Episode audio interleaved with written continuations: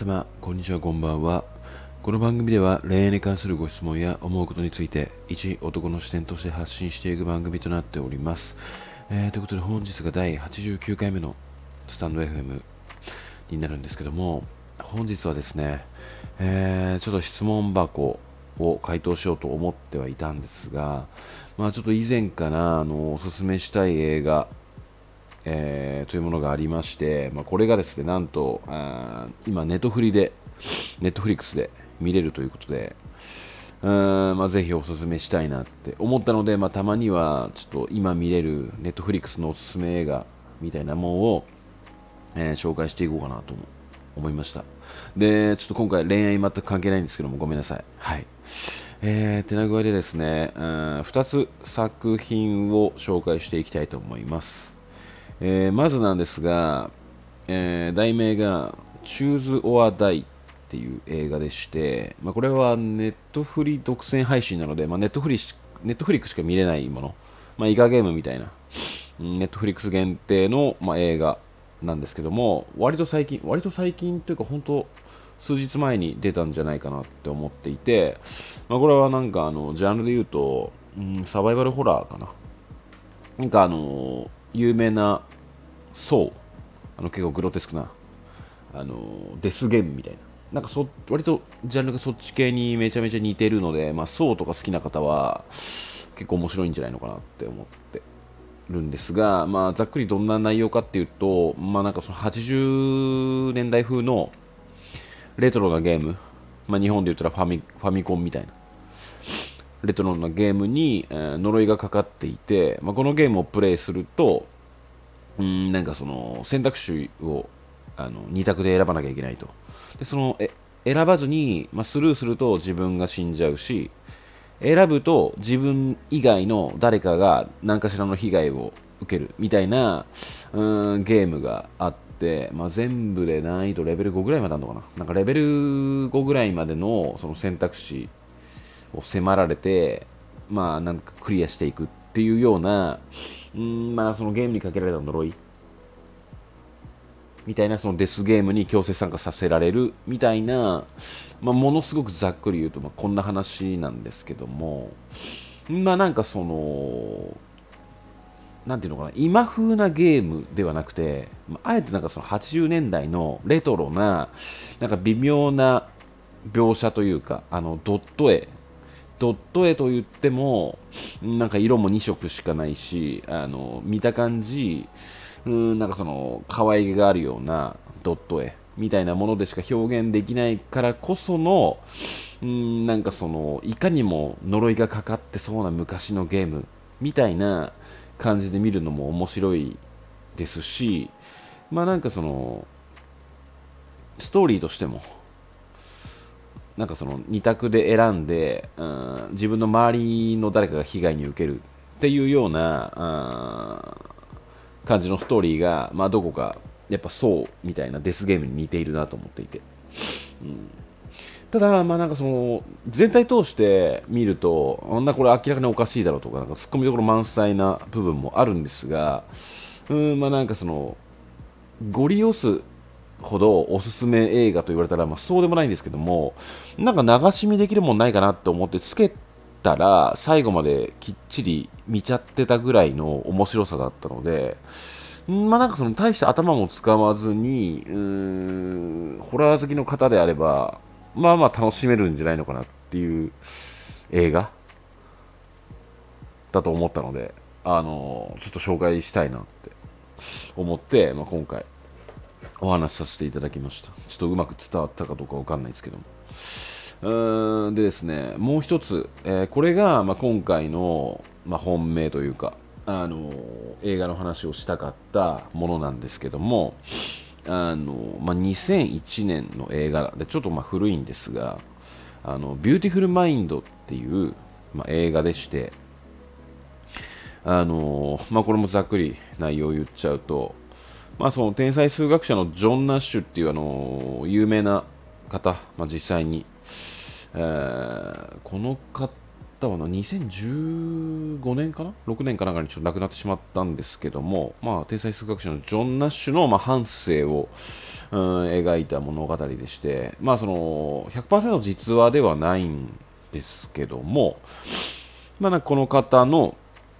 うん大学時代かな。大学時代の頃からまあ本当おじいちゃんになるぐらいまでの人生を描いたような、まあ、映画でして、まあ、当時に対して期待もせずに見てはいたんですがこれがあのものすごく面白くてですね。でこの映画ってなんかそのネタバレちょっとでも話しちゃうとこれネタバレしちゃうんで、まあ、深くは正直あの言わないんですけどもまあなんかそのビューティフルマインドっていうぐらいの題名ほどあの美しいですね、シンプルに。あの見終わった後に思う感情が、いやもう美しいとか素晴らしいとか、まあ、そして泣ける、本当に。あのなので、なんかツイッターでもうなんかやりもくとか、なんかその吉野家の話とか、うん、なんかもうしょうもないネタばっかなんか流れてきてるんですけども、自分のタイラインタイムラインの方で。でたまにちょっと嫌になってきちゃってるんですが、だかそういうような、まあ、汚いものを、本当に、あの美しい時間に変えてくれる、ただ2時間で美しい時間に変えてくれる映画が、あの、ビューティフルマインドだと思ってるんですよね、結構。それぐらい、あの見た方がいいよって、結構ゴリ押しする映画の一つですね、あの僕からしたら。で、まあ、そのこの主人公があのラッセル・クロウが演じてるんですけども、このラッセル・クロウもなかなか良くてですね、演技が。で、なんか本当に、あのまあ、なんていうのかな、その天才すぎるほど、まあ、なんかその凡人には理解できない、まあ、天才ならではの苦痛みたいなのがまあ描かれてるんですよね。で、まあなんかその様子、なんかちょっとやっぱ、なんか天才すぎる人、ちょっとなんかあの変わってる感出すじゃないですか、その雰囲気というか、歩き方とか、目の、まあ、視線の向け方とか、なんかそういうものが、あのラッセル・クロウめちゃめちゃうまくて、ものすごく、あのその映画に引き寄せられるというか、見ていて。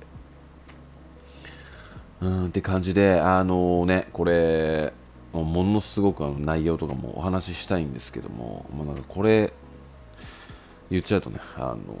すべてネタバレしちゃうので、まあ、言いませんけども、あの、なんか、ぜひ、えー、見ていただきたい。特に、ちょっともう心がすさんでたり、なんかもうその人生に対して前向きになれないとか、うん、思ってる方が結構刺さるんじゃないのかなって。うん、まあなんか、見ようによっては、うん、まあなんかその、ね、なんか偽善とか、なんかそういうふうに捉えてしまうような方もいるとは思うんですけども、まあ、なんかそういうものを、まあ、一応取っ払って、うんまあ、なんかゼロな気持ちで、ちょっとビューティフルマインドを見てほしいですね。うん、なんか、うん、あのー、まあ、なんだろうな、まあ、ちょっとネタバレになっちゃうのかわかんないんですけども、まあ、ちょっと見てみようって思った方は、ちょっとここで、あのー、まあ、聞いていただけた方は、ちょっと切っていただいて、でここからもうほんのほんの少しだけちょっとネタバレをさせていただくと、んまあ、なんかその結果この映画に対してものすごくいいなって思った部分は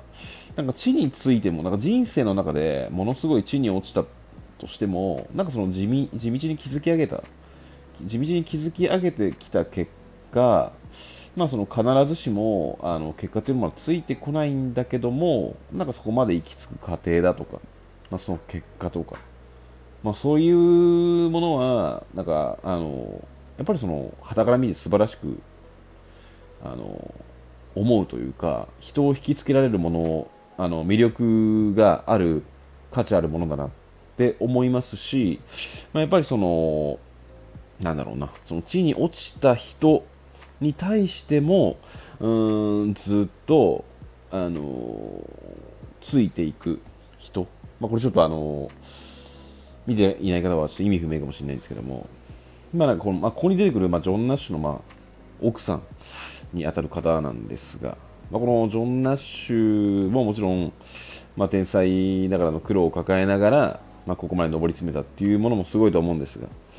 まあ、そのジョン・ナッシュを結局最後まで支えた奥さんに対してあのが個人的には一番素晴らしいなってあのできることではないなって思いましたね、うん、まあなんかそのねうまく表現できなくてもどかしいんですが、えー、ビューティフルマインド非常におすすめですちょっとあのね汚いものは汚いものばかりちょっと見てしまった方にはぜひえー、見ていただきたい映画となっております。はい。えー、手な具合でですね、今回あの恋愛とまた関係ないお話しちゃったんですけども、まあ、今夜はこの辺で終わりにしたいと思います、えー、今夜もご視聴いただきましてありがとうございました。それではまた。